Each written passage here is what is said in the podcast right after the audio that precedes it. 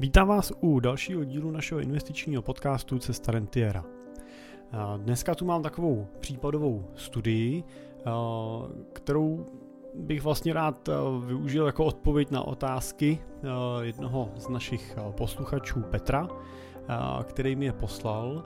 A jenom ve stručnosti uvedu, že Petrovo situace je 45 let, ženatý, dvě děti, oba pracující zaměstnanci s menším eh, nemovitostním portfoliem a Petr zvažuje, jestli má splácet dřív hypotéky, když jsou sazby takhle vysoký, co má dělat s nemovitostma potom, až je splatí a jak nakládat s volnýma měsíčníma prostředkama, který mu nemovitosti nesou. Moje jméno je Jiří Cimpel a jsem privátní investiční poradce a wealth manager ve společnosti Cimpel a partneři, kde pomáháme našim klientům na cestě k rentě a následně tu rentu taky pomáháme čerpat tak, aby jim nikdy nedošla a aby si ji dostatečně užili. A pracujeme teda typicky s investorama, s portfoliama nebo s majetkem v vyšších desítkách nebo stovkách milionů korun a pro spolupráci s námi je potřeba mít na nějaký první investice aspoň 5 milionů korun. Tak eh, Pojďme se pustit do tématu. Petr mi teda poslal takový delší e-mail, tak já asi nebudu úplně všechno číst, ale zkusím schrnout tu jeho situaci. Petr píše, že mu je 45 let, má dvě děti v pubertálním věku a oba s manželkou pracují jako zaměstnanci. S tím, že investovali teda v minulosti do nemovitostí, takže Petr mají vlastní barák, mají nějaký byty, nějaký další nemovitosti, řádově teda v součtu v hodnotě někde přes 20 milionů korun.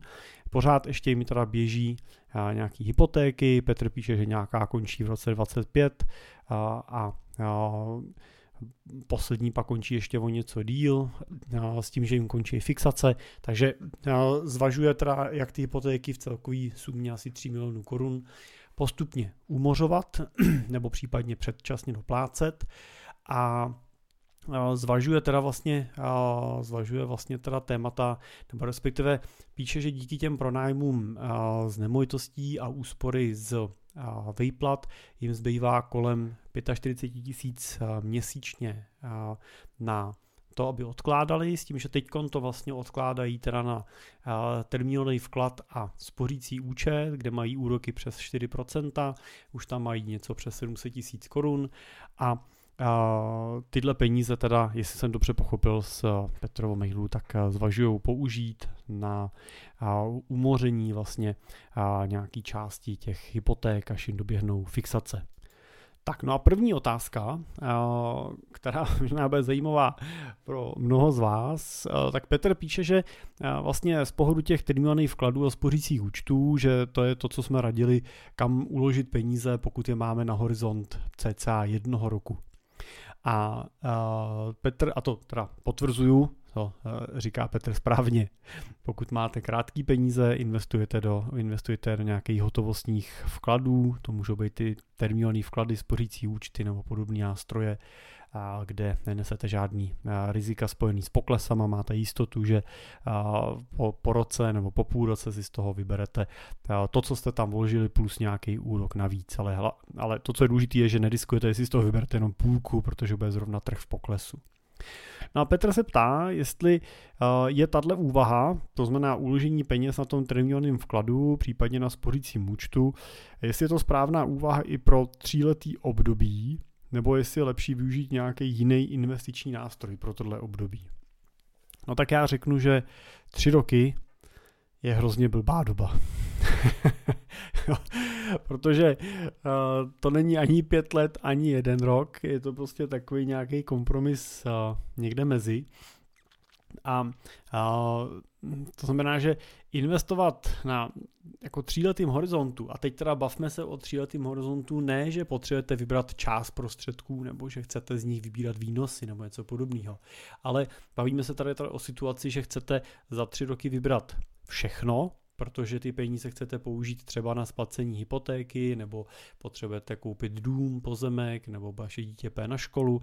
Prostě potřebujete celou tu částku, tak potřebujete investovat takovým způsobem, abyste měli jistotu, že za ty tři roky budete moct ten svůj vklad, například milion korun nebo pět milionů korun, takže budete moct vybrat těch 5 milionů a dostanete k ním nějaký úrok navíc. To znamená, že si nevyberete 2,5 nebo 2 miliony, protože zrovna prostě na trzích recese a jsou poklesy, ale i v období toho, že by na tom trhu byla recese a byly poklesy, tak vám prostě banka z vašeho třeba terminálního vkladu vyplatí těch uh, 5 milionů korun plus každoroční úrok, že, kterým ten váš, ta vaše investice narůstala. Takže na ty nějaký jako dynamičtější portfolia to určitě není. Je samozřejmě variantou zvažovat nějakou konzervativnější strategii. Dneska tady máme například různé fondy, které investují do nástrojů peněžního trhu, což byla investice, která ještě před rokem nebo rokem a půl prakticky neměla smysl, protože výnosy byly nula a tyhle ty fondy v podstatě jenom tak jako tem, temperovaly někde, aniž by tam chodili nějaký peníze, ale ta dnešní situace samozřejmě těmhle fondům otvírá dveře pro to, jak přinášet výnos, a, takže typicky takovým fondem může být třeba fondy, máme jich v Čechách několik, takzvaný repo fondy, které investují teda do a, České národní bance víceméně o těch krátkodobých vkladů vlastně a, a ten jejich úrok a v podstatě kopíruje tu repo sazbu, to znamená jsou třeba někde na úrovni teď necelých 7% výnosově. A, takže takovýhle fond třeba může být cestou na tenhle časový horizont. Eh, protože oproti třeba terminálnímu vkladu on bude mít benefit v tom, že když vydržíte ty tři roky v tom fondu, nebudete tu svoji pozici prodávat dřív než za 36 měsíců od toho nákupu, od toho vašeho vkladu, tak uh, uh, ty peníze, které tam budete mít, aspoň těch 36 měsíců, budou osvobozený od daně ze zisku. To je rozdíl proti terminálnímu vkladu, kde ten zisk vám zdaní vždycky, vždycky máte tu srážkovou daň 15% na spořícím účtu, na bankovním účtu to samý. Tam to ta, tam to ta banka zdaní automaticky, vy dostáváte ty peníze už o tenhle ten úrok očištěný, ale eh, na těch repofond, nebo obecně ve fondech dostáváte ten výnos hrubej a vy jako investor musíte potom eh, rozhodnout, nebo ne rozhodnout, ale musíte případnou daň odvést, jo, musíte případně podat daňový přiznání. Ale platí to, že pokud investujete díl než na tři roky, nebo díl než tři roky, máte ten vklad vložený, tak na to, co tam máte díl než tři roky, máte ten vklad bez daně. Takže můžete ušetřit eh, těle těch 15%, ten repo fond, a teď se bavíme hypoteticky, jo, pokud by byla úroková sazba po celé ty doby 3 roky podobná eh, u České národní banky, tak pak vám ponese výnos eh, o něco větší než terminovaný vklad a budete ho mít od daně čistý. Takže vyděláte minimálně o 15% víc tím, že nezaplatíte daň a budete vydělávat logicky o něco víc než na tom termíňáku. Jo, ten termíňák děláte dneska někde na úrovni kolem 6% nebo k 6%, to, ten repo ponese kousek přes 6%. Jako není to úplně nějaká, jako za, nějaký zásadní rozdíl. Jo? Není, není to úplně něco, co by vás asi jako nadšením v noci jako budilo, prostě jak jste to vymysleli.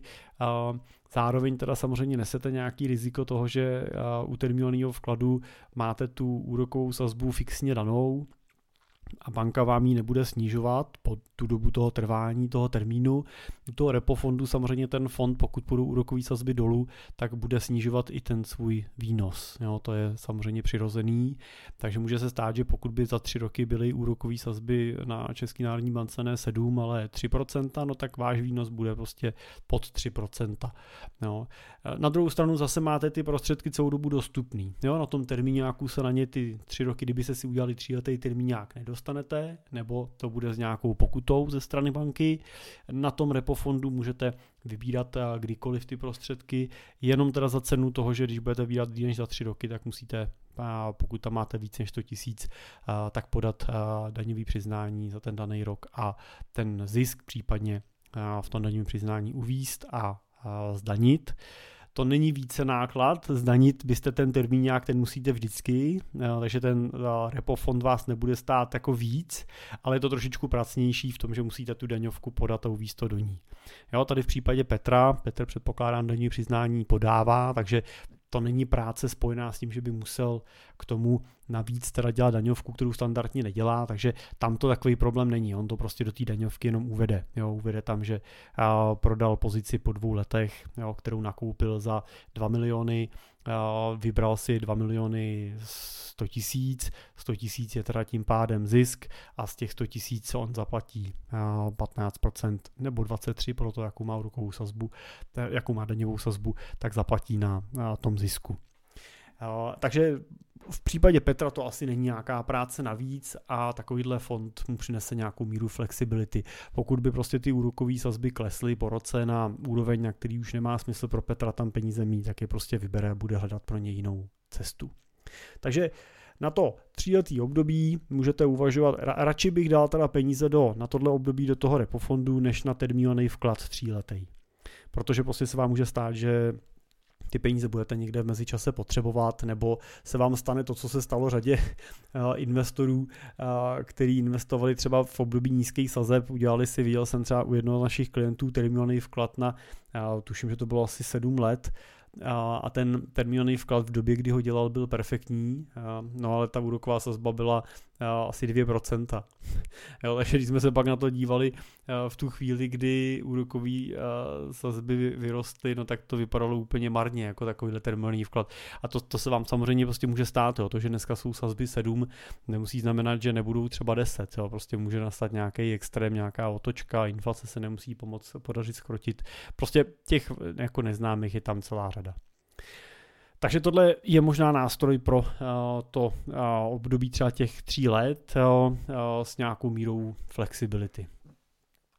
Pokud byste naopak zase řekli, já mám jistotu, že za tři, po dobu těch tří let ty peníze určitě potřebovat nebudu a možná spíš předpokládám, že úrokové sazby budou klesat, tak pak je teoreticky na to zvážení, jestli si neudělat teda tříletý termínovaný vklad, kde teda ten úrok budete mít třeba kolem 6%, nebo nevím, možná kousíček výš, záleží, jak co vám banka nabídne.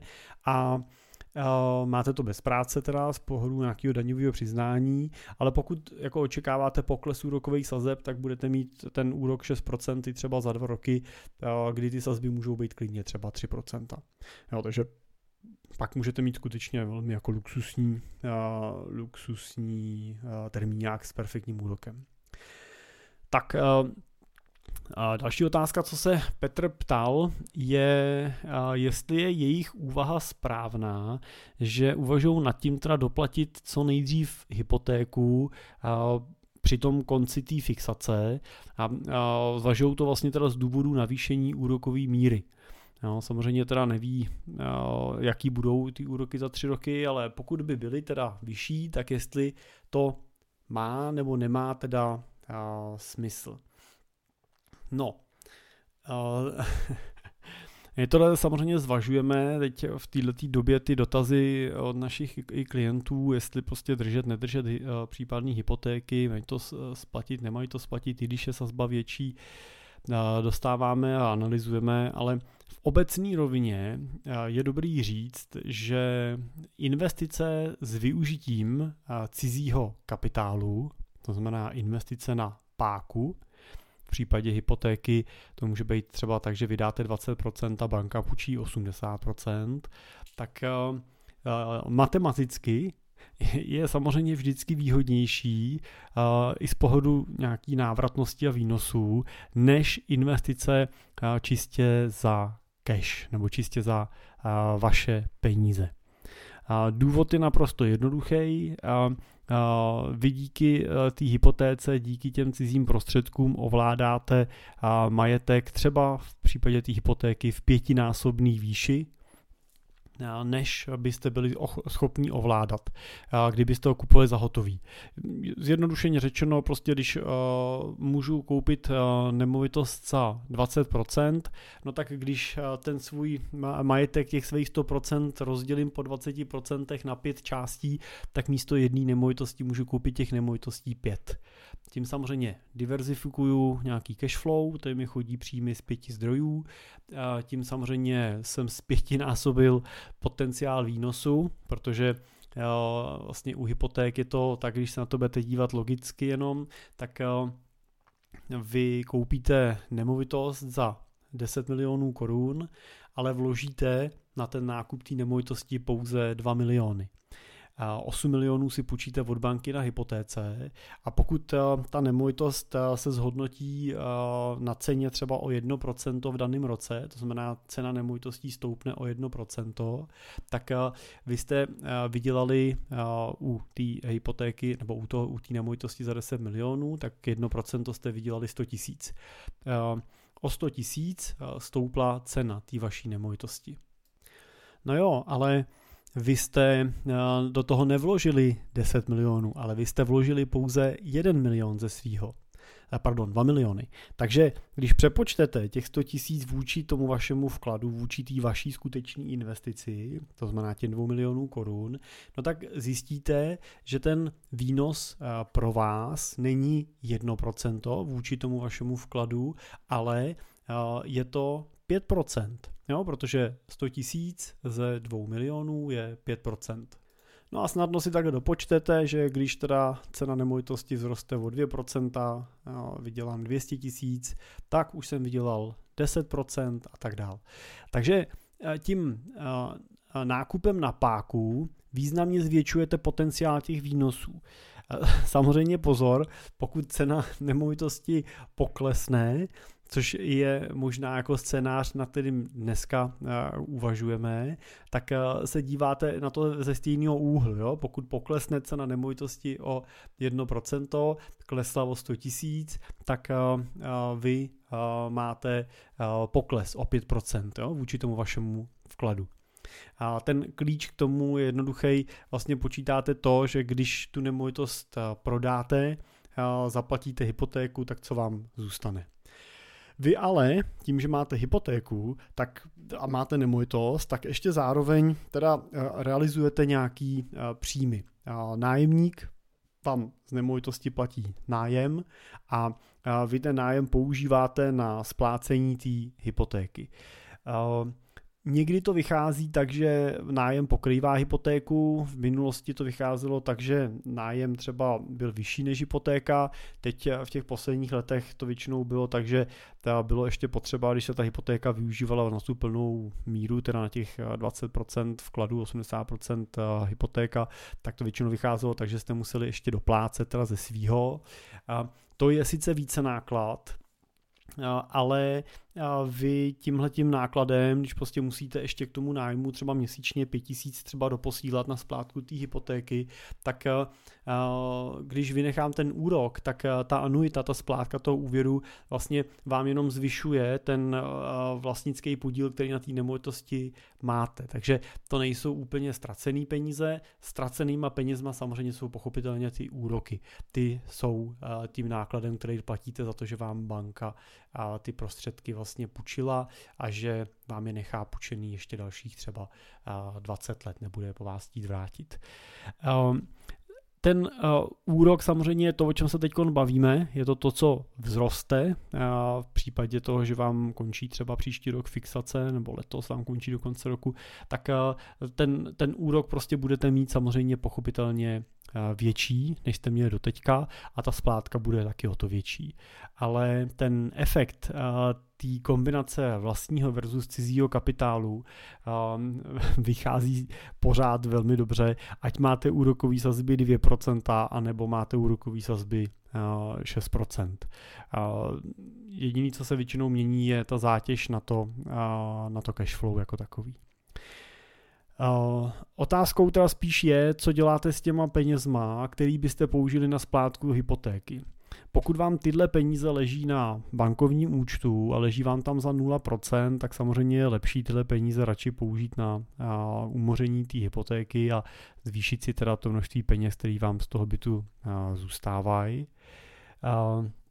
Pokud ale tyhle peníze uvažujete jako s investorským nějakým přístupem, to znamená uvažujete, že máte třeba, teda tady v případě Petra, máte hypotéky za plus minus 3 miliony korun a budete mít k dispozici, nebo máte k dispozici 3 miliony korun, tak vlastně musíte si zvážit ty varianty. Jo. Buď vezmu hypotéky, splatím hypotéky a z nemovitostí budu mít díky tomu příjem o 15-20 tisíc měsíčně vyšší, anebo nesplatím hypotéky, dál budu splácet, budu splácet teda nějakou třeba o něco vyšší částku, v případě Petra mi teda bude zůstávat o něco méně peněz měsíčně na investice, ale no ty 3 miliony vezmu a za nějaký investice je vyměním. Jo, pokud budu nemovitostní investor, tak uh, můžu použít uh, ty, a, a takhle, budu nemovitostní investor a mám kredibilní rámec, to znamená, je banka ochotná mi ještě půjčit nějaký další prostředky, je ochotná půjčit nějakou hypotéku třeba, no tak můžu zase z těch 3 milionů udělat 15 milionů. Jo, pokud vezmu těch 3 miliony jako 20% akontaci na nákup nemovitosti, tak si můžu, můžu vlastně nakoupit nemovitosti za celkem 15 milionů, tak to třeba můžu rozložit na tři nemovitosti po 5 milionech, který mi zase ponesou nějaký nájem, zase mi porostou na ceně, zase tam využiju teda pákového efektu a s naprostou jistotou vydělám eh, na konci víc peněz, eh, než v případě, že bych teď splatil hypotéky, zvětšilo by se mi měsíční cash flow a to navýšený cash flow bych eh, posílal třeba do investic, jo, třeba do cených papírů. Ten, ten efekt toho, že radši ty peníze nechám pracovat celý, než abych dostával je zpátky v podobě navýšených příjmů nebo větších měsíčních úspor, vždycky vyhraje to, když ty peníze uložíte radši teď jednorázově a budete naopak teda nedostávat to cash flow nebo budete na to zpátku zpátku posílat něco navíc. A tohle platí jak na tom příkladu, když to použijete na to, že nakoupíte další nemovitosti a stejně tak to ale platí na tom příkladu, že ty peníze zainvestujete do, celý, do cených papírů. Rozdíl mezi tím, jestli teď vezmu 3 miliony korun a zainvestuju je na dobu 15 let, jo, beru, že teda Petrově 45, tak se budeme dívat do 60, tak když zainvestuju 3 miliony na úrok 6% na 15 let, budu mít na konci 7 milionů 362 tisíc.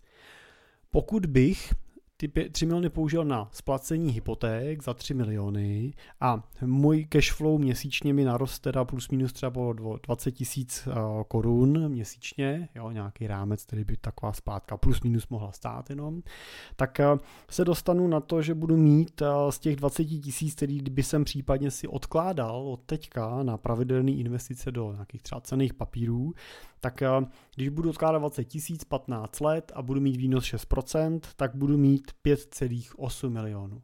Takže v tom prvním příkladě, kdy hypotéku dál splácím a nezůstává mi žádný měsíční cashflow navíc, versus to, když teda nesplácím hypotéku, ale mám peníze navíc a investuju ty, tak je rozdíl o 1,5 milionu korun v tomhle případě. 1,5 milionu korun navíc budete mít, když radši budete platit tu hypotéku a ty volné peníze zainvestujete do třeba právě cených papírů, anebo za ně koupíte další nemovitosti. To už záleží na vaší investiční filozofii, investičním plánu. Takže v tomhle případě bych teda spíš řekl radši, tak jako vždycky, nedoplácejte, nechte běžet dále. Jo. Speciálně se teda bavíme o investičních, o investičních nemovitostech kde si myslím, že ani emočně by vás to nemuselo zatěžovat. Jo? Prostě to splácí nájemník, vy tam něco doposíláte, dobře, je to nějaký vaše pravidelné spoření třeba, ale, ale netrápí vás to. Jo? Jako jiná situace může být, když máte hypotéku na barák, můžete se cítit jako pod tlakem, emočně napjatý a tak dále. No, třeba prostě mávnete rukou, doplatíte, ale nad těma investičníma nemovitostmi bych se díval opravdu, na ty bych se díval matematicky. Tak a uh, další otázka byla, jestli je lépe držet po splacení hypoték všechny nemovitosti, nebo například uh, část prodat a investovat, a píše Petr třeba přes nás, uh, na zhodnocení, respektive uh, pro získání nějaký následný renty. Jo, s tím, že píše, že by si třeba nechali dva až tři byty pro děti, pro ně do budoucna a zbytek třeba plus minus za 10-15 milionů by prodali a někam investovali. S tím, že teda orientační výnos nájemního, ten čistý, bez započítání teda případných budoucích oprav, to má bez nějakého jako fondu oprav třeba, tak je cca 3,5% z tržní ceny nemovitosti a, versus, a plus teda, když to počítáte z pořizovací, jak je to 10%. Tady chci pochválit Petra, ano, správně, Petře, počítáte s tržní cenou nemovitosti. Kolik vám vydělává ten výnos nájemného vůči tomu, za kolik jste tu nemovitost koupil, je sice hezký, ale je to spíš jako psychologický. To, co vás zajímá, je, kolik vám vydělává ten kapitál nebo nese na té dividendě s pohledem na dnešní cenu těch, toho majetku, kterou vám váže. Jo, má to, co dneska jsem tam dal a nemůže to mít někde jinde, tak jaký výnos mi to vůči tomu současnému vyjádření té hodnoty nese. Takže to počítáte Petře dobře. Jestli ty nemovitosti prodat, nechat, to není takhle asi jednoznačná odpověď.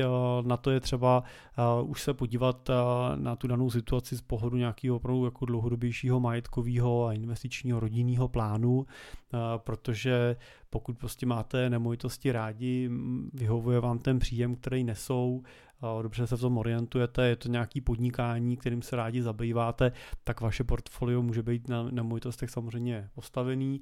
Pokud jste na tom tak jako velká část našich klientů, řekněme ve věku od 50 let vejš, který naopak se snaží svůj život si zjednodušovat a zbavovat se nějakých jako fyzických hmotných kotev, snaží se vytvářet si nějakou nezávislost na nejenom na penězích, ale, nebo na zaměstnání, ale i na nějakým prostoru, jo, nějakou časovou nezávislost, aby prostě mohli žít i někde jinde, aby nebyli limitovaný tím, že jejich majetek je vázaný celý v Čechách, tak pak je jako přirozeným krokem nějaká realokace toho hmotného majetku do nějakých třeba cených papírů, který vám tuto tu časovou i prostorovou nezávislost samozřejmě nabízí mnohem víc, nabízí vám nějakou globální jako diverzifikaci a tak dál.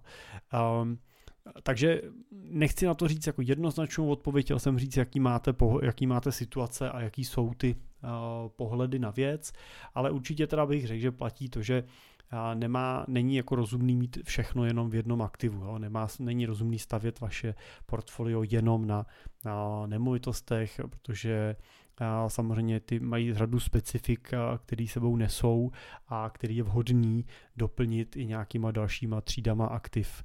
No, takže když se budeme dívat na nějakou celkovou alokaci, tak je rozumný, že v těch nemovitostech není třeba víc než 20% nebo maximálně 30% toho vašeho investičního majetku.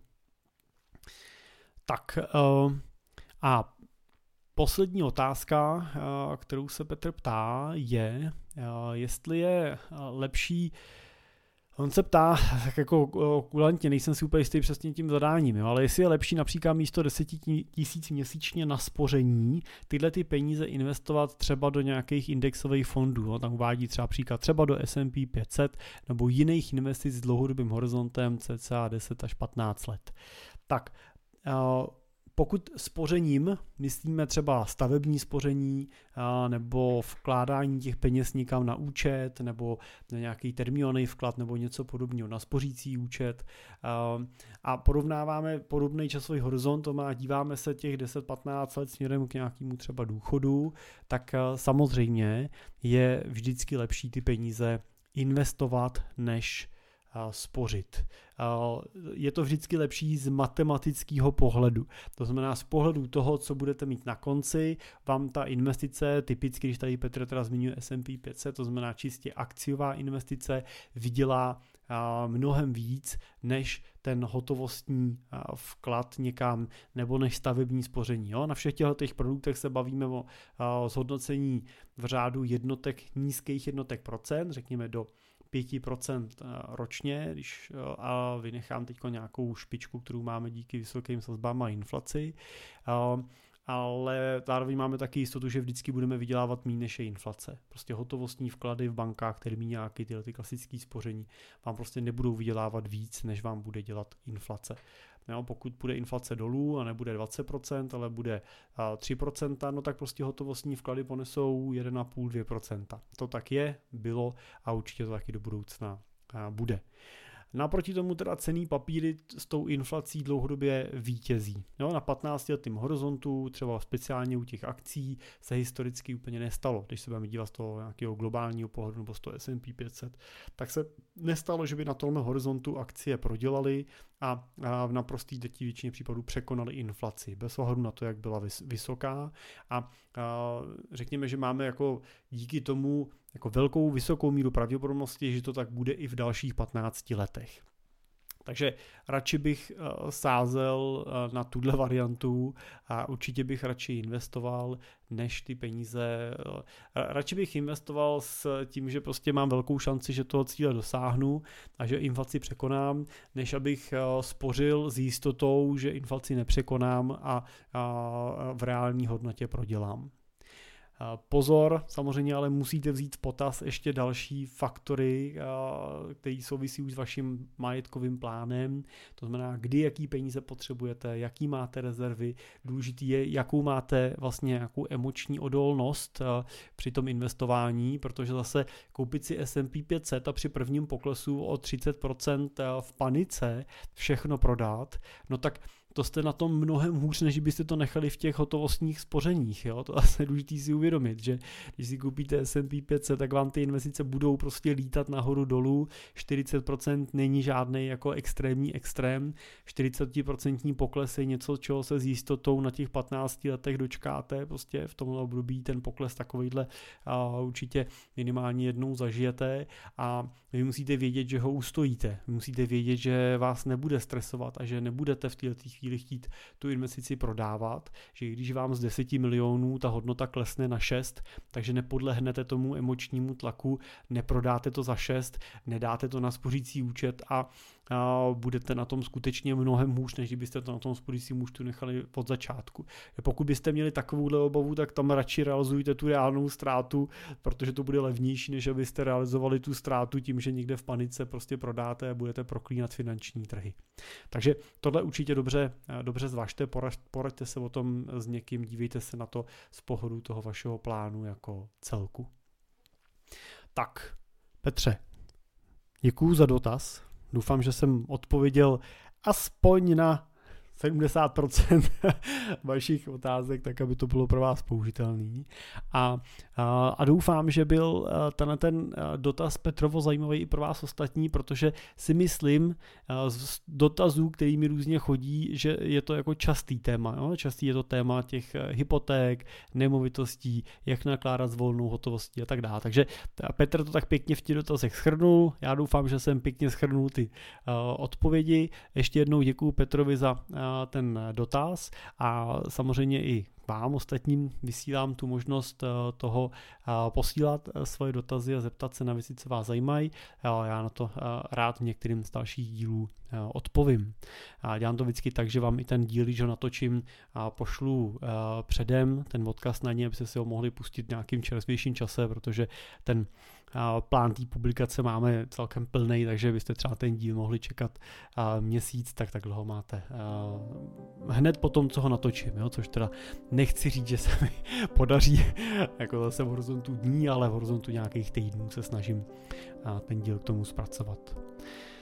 No a pokud e, jste v podobné situaci jako Petr, máte k dispozici aktuálně i pro nějaký zainvestování 5 milionů korun a víc, chcete někoho, kdo to s váma bude diskutovat, kdo vám pomůže ten plán sestavit, tak samozřejmě jsme tady pro vás a neváhejte se na nás obrátit, můžete mi napsat na jiřizavináčcimpel.cz a nebo možná nejjednodušejc si přes naše webovky kliknout v pravým horním rohu na tlačítko chci být klientem na www.cimpel.cz a já nebo kolegyně se vám ozveme obratem a naplánujeme už další postup. Tak díky za pozornost a budu se brzo těšit u dalšího dílu na naslyšenou.